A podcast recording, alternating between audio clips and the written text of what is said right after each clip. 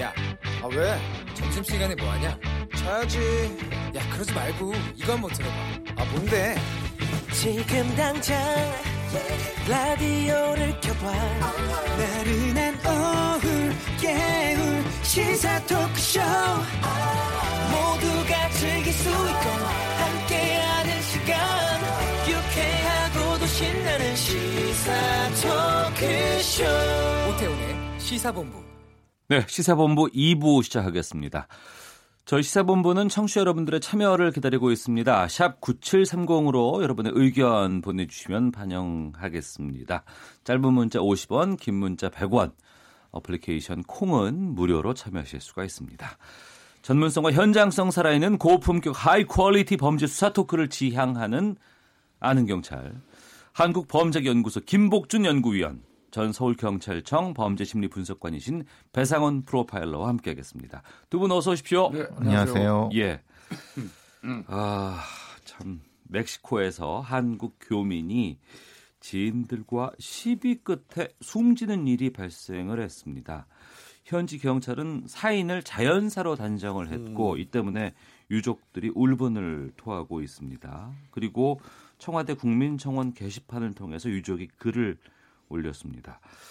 어떤 사건인지를 좀 소개해 주세요. 아마 여보 어, 사망하신 분은 그 현지에서 태권도장을 운영하시는 분인 것 같아요. 아, 예. 어? 근데 이제 그 현지에 있는 교민 두 분하고 거기에 있는 노래방에를 갔다가 네. 어, 이 사망하신 분이 아마 그 노래방 업주하고 다툼이 있었던 것 같습니다. 어. 아, 그거를 이제 교민들 두 명이서 일행이 이제 말려가지고 나오는 과정에서 뭐, 어, 그 CCTV 확보된 거 보면 뺨을 한번 때리는 것 같아요. 말리는 과정에서. 음. 교민이 이제 이 피해자로 추정된 이 태권도장. 노래방 사범. 주인은 그럼 멕시코인이고요. 그런 것 같습니다. 아, 예.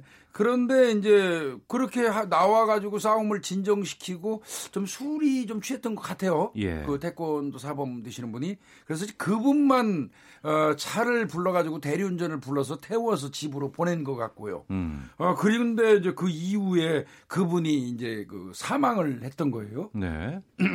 근데 이제 그 사망이 되니까 사건이 돼가지고 멕시코 사법당국에서 경찰에서 나서갖고 부검을 실시했습니다. 예, 예. 아, 부검을 실시했는데 뭐 이 멕시코 사법당국 얘기는 음, 외부 충격 흔이 없는 상태에서 뇌출혈, 머리 내에서 출혈이 있었던 현상, 즉 말하면 뇌출혈로 사망했기 때문에 이거는 자연사다. 네. 아, 이렇게 이제 결론을 내버리니까 어 이제 이 아내 되시는 분은 이건 사람이 뭐 쇠기둥에 부딪히기도 하고 뺨도 맞고 그랬는데 네, 네. 그게 어떻게 자연사일 수 있냐 음. 이제 이게 저 이 문제가 됐던 거죠. 그러니까 음. 이제 뭐 노래방에서 옥신각신 하다가 여- 뭐 약간의 뭐 음. 폭행 같은 것들이 있었고 그리고 이제 택시를 타고 집에 와서 아 그 대리를 불러서 음. 집에 왔는데 그 이후에 이제 돌아가신 거예요. 예, 돌아간 상태에서 그래서 이제 수사를 시작하는 하- 했고 그다음에 아까 말씀드린 대로 부검 멕시코에서도 부검이가 있으니까 부검을 네. 했는데 거기서는 결론을 그렇게 내린 거고요. 음. 그리고 그것에 대해서 시신을 이제 옮겨 왔죠 한국으로. 아, 아까 그 검사 그 부검한 이후에 예. 그렇죠. 음. 시신을 예예. 예, 왔는데 이제 그래서 아무래도 어. 억울하잖아요. 예, 그래서 예. 다시 한국의 어. 국가수에서 부검을 하게 되는.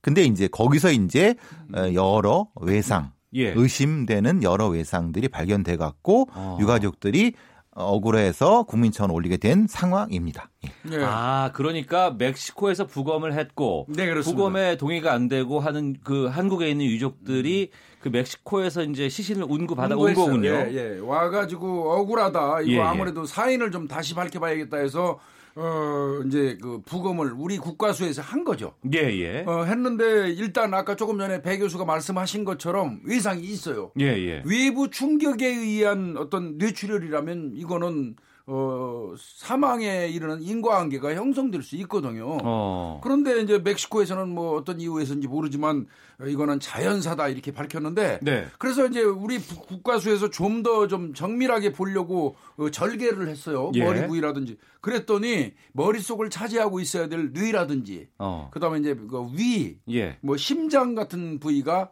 어, 없어요. 예? 없습니다. 그건 운구가 되지 않은 거예요. 멕시코 부검 당국의 보관 중인 겁니다.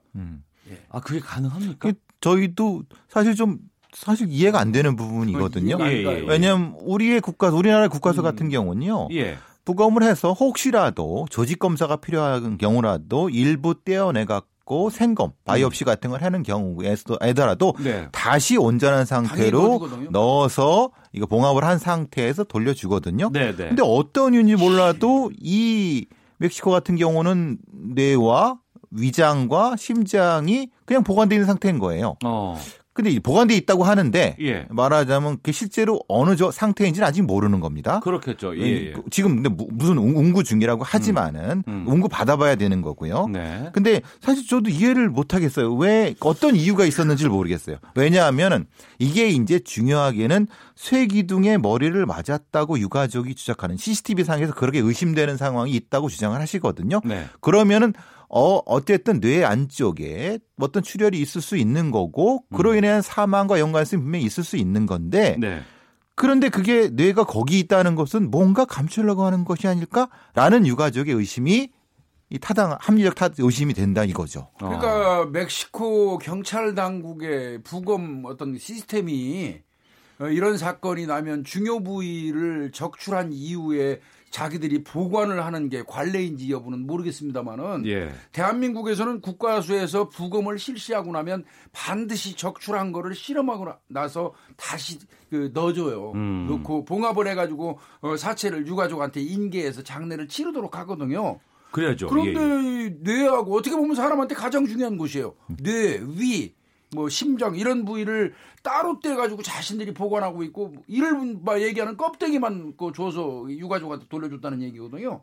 음. 그래서 이제 그걸 받아가지고 이제 우리나라 국과수에서 다시 이제 부검을 해야 될 것 같은데 네. 저는 굉장히 걱정스럽습니다. 어. 왜 그러냐면 예. 시일이 엄청나게 오래 걸렸고요. 어. 그래서 과연 어, 이 보존 과정에서 이 손상이 없었을지 그것도 걱정되고요. 예. 그 다음에 이제 그 나라에서 분석을 하는 과정에서 이 절개하고 뭐 했을 거예요. 그 과정에서 많은 훼손이 있다면 서로 운구돼서 우리나라 국가수로 돌아온다 손 치더라도 네. 분석 감정이 불가능할 수도 있거든요. 이런 부분이 많이 우려돼요. 네. 가장 가장 우려되는 부분이죠. 예. 왜냐면 멕시코가 여기 그 우리나라랑 또 뭐 짧은 거리가 아니고 그렇죠. 그러니까요. 그리고 만약에 거기서 그냥 우연을 가장한 아니면 사고를 가장한 형태의 그 어떤 훼손 같은 게 있었다고 하면 책임 소재가 이거 불분명해지는 겁니다. 음. 그렇기 때문에 근데 제가 그 여러 책이라든가 네, 음. 네. 또 저 물어봤거든요. 저 아시는 분들한테. 근데 사실은 그런 규정이 있을 리가 없다는 거예요. 그건 어. 국제적인 규범이라는 것이 사실 있는데 그런 경우는 상식적이 비상식적이다 이런 얘기를 제가 들었거든요. 게다가 우리 정부가 국과수 소속 부검이 그러니까 우리 부검이죠. 네, 네, 네.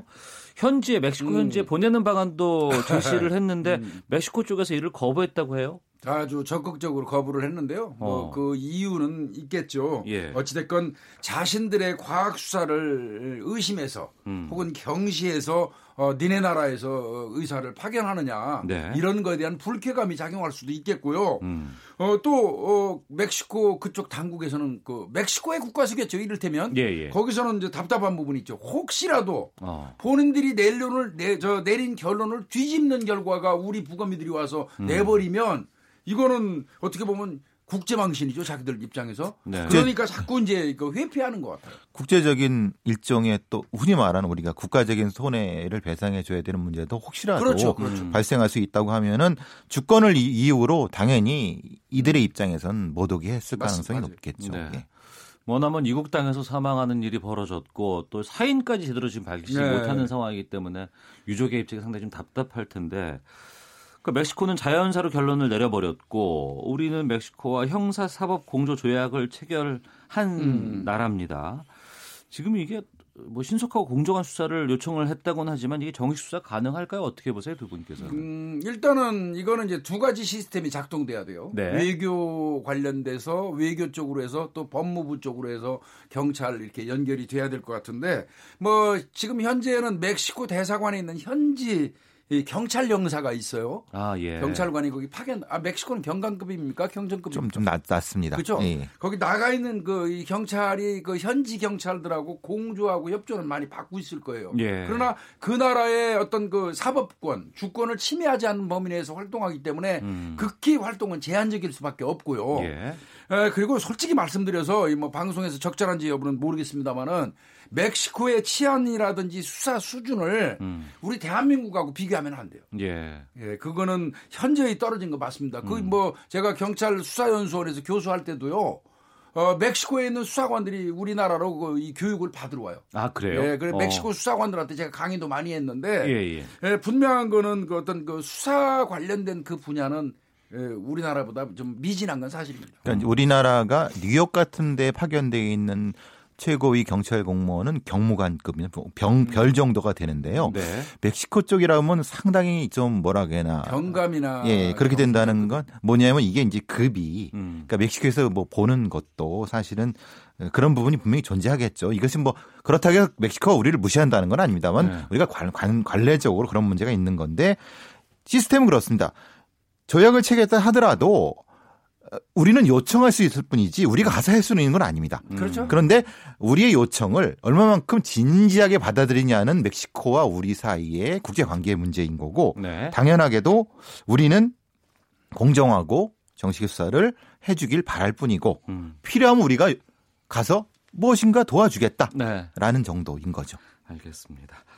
한국범죄연구소 김복준 연구위원 배상원 프로파일러와 함께 아는 경찰 어, 다음 이야기로 넘어가 보겠습니다. 경기도 동탄 원룸 살인 사건 용의자 곽상민이 어젯밤 충남 부여에서 경찰의 검거를 검거가 됐습니다. 그런데 자해를 시도했고 숨졌다고 하는데 지금 공개 수배 5시간 만에 시민의 신고로 검거에 나섰고 저희가 지금 제보자 보호를 위해서 신고자를 지금 특정하지는 않겠습니다만 어떤 범죄였는지 좀 짚어주세요. 이게 화성시 동탄에 있는 한 원룸에서 발생했던 사건인데요. 네. 1월 27일 날 밤 9시경에 예, 밤 9시 입니다.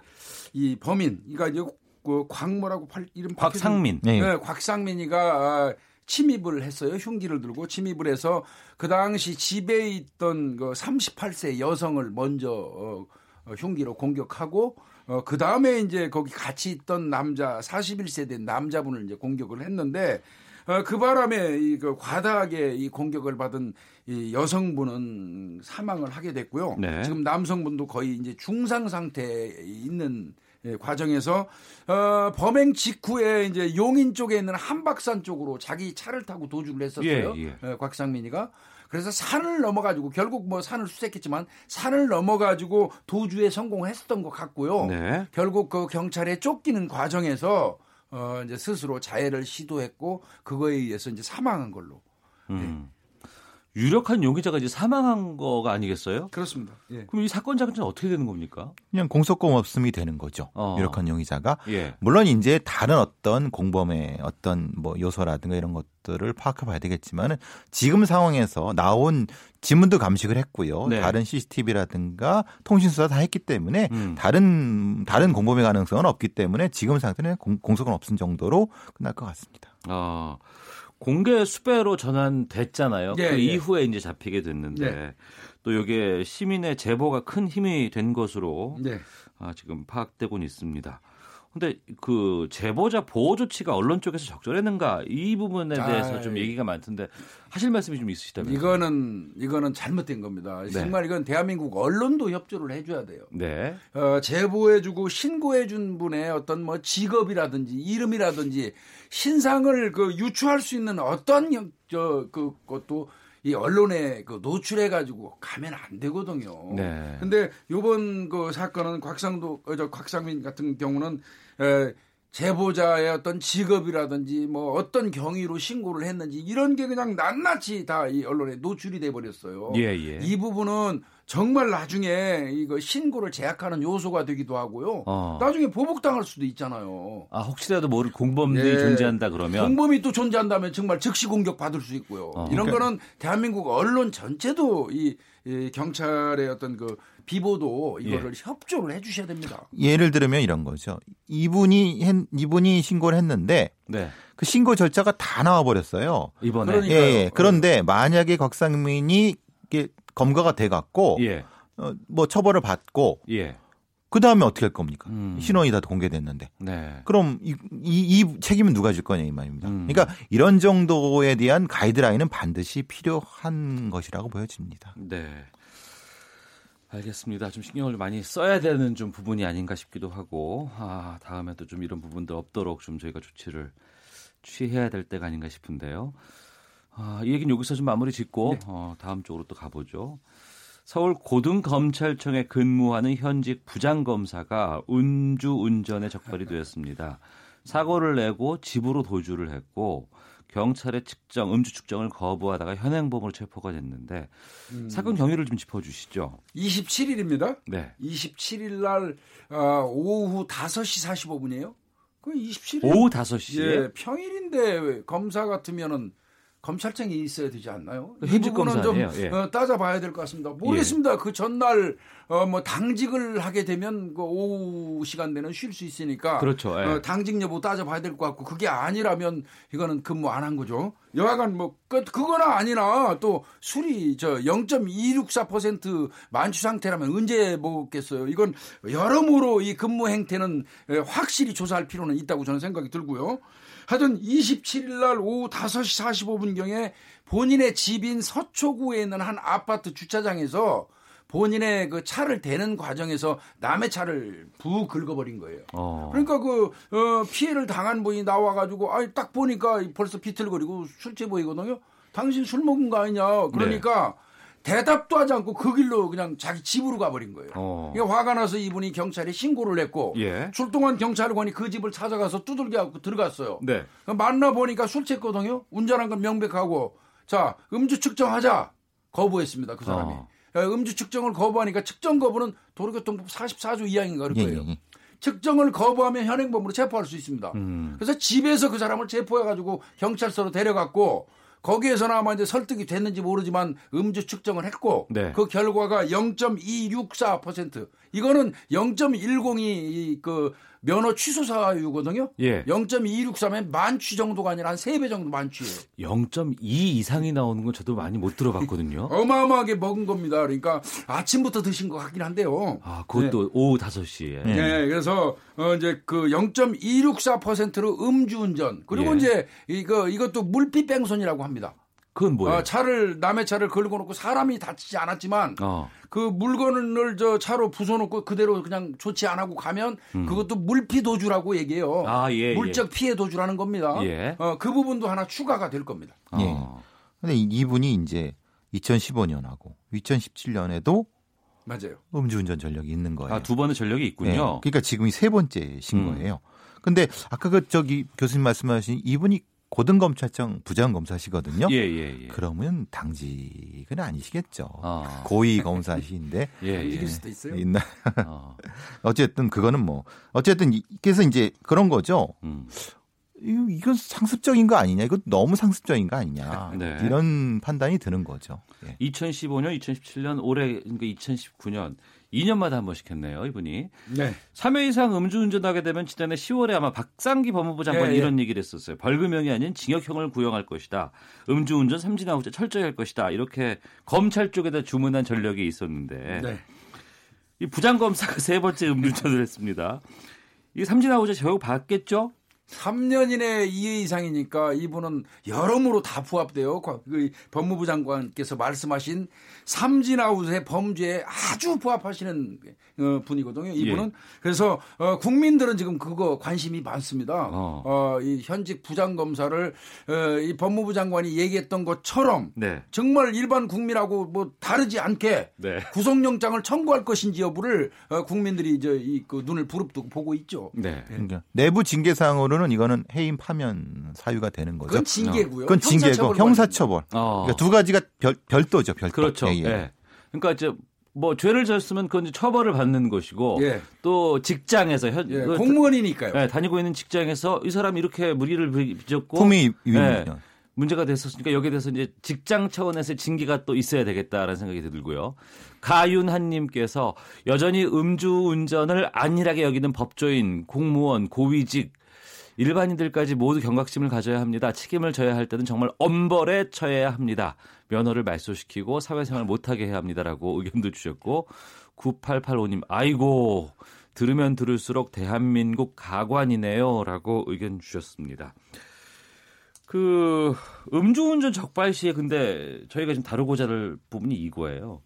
검찰과 경찰의 징계 수준이 다르다고 하는데 공무원의 직종에 따라서 이게 징계가 다르다고요? 아 이건 이제 각각 내부 기관의 어떤 규정에 따라서 달라요. 네. 아 근데 이제 경찰 같은 경우 경찰 음주운전 많이 해요. 예, 어, 인원수 따져가지고 뭐 퍼센테이지를 내면 뭐 유사할지 모르지만 네. 하여튼 보이는 수치로는 경찰이 많습니다. 아 그래요. 어, 경찰도 이 음주를 단속해야 될이 경찰관들이 음주한다는 것 자체가 있을 수도 없는 얘기고 예. 그러다 보니까 경찰에서는 한 번 걸리면 무작정 정직입니다. 정직. 어, 일회. 예, 예, 예. 정직. 그 다음에 두 번째 걸리면 예, 계급을 깎는 경우가 있어요. 강등에서 해임. 네. 세 번째 걸리면 이제 이거는 뭐 신분 박탈이에요. 해임에서 거의 파면. 예. 예, 이렇게 이제 경찰은 굉장히 강화가 세게 돼 있는데 검찰은 이거보다는 한참 낮아요. 어. 어, 대검 네. 감찰 규정을 보면 예, 예. 그러다 보니까 어, 이번에 거, 이 적발된 이분은 첫 번째 걸렸을 땐 정직 이- 아, 견책, 감봉이를 견책. 받았어요. 어. 그 두 번째 걸렸을 때는 이제 정지기로를 받았고요. 네, 네. 요번 세 번째 걸렸는데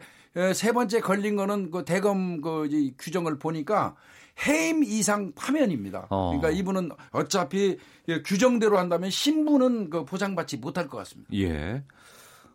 그 이번 주 금요일부터 설 연휴 시작되지 않습니까? 예. 지금 한국교통안전공단에서 보니까 최근 5년 그 연휴 기간 설 연휴 기간에 음주운전 사고가 모두 9천여 건이라고 해요. 이 평소보다 이제 연휴 기간에 사고 발생률이 상당히 좀 높다고 하는데 이 음주운전 왜 이렇게들 계속 할까요? 이거 참 어떻게 근데 이제 어쨌든 명절 연휴에 좀 풀어진 마음과 음, 네. 그리고 이제 어차피 낮에도 음복 같은 거를 하시는데 어, 그런 경우는 절대 운전자 잡으시면 안 됩니다. 네. 다 나옵니다. 불어서 나오는 거고 또 조금 밤늦게 드셨다면 아침에 운전하시면 절대 안 됩니다. 기본적으로 운전대 잡으면 그 자체가 살인행위다라는 것만 명심해 주시기 바랍니다. 절대 그 운전대 잡으시면 안 됩니다. 예. 경찰들 아까 또 네. 알게 모르게 좀 이렇게 하고 있다고 하는데 그 심리는 뭐라고 보세요?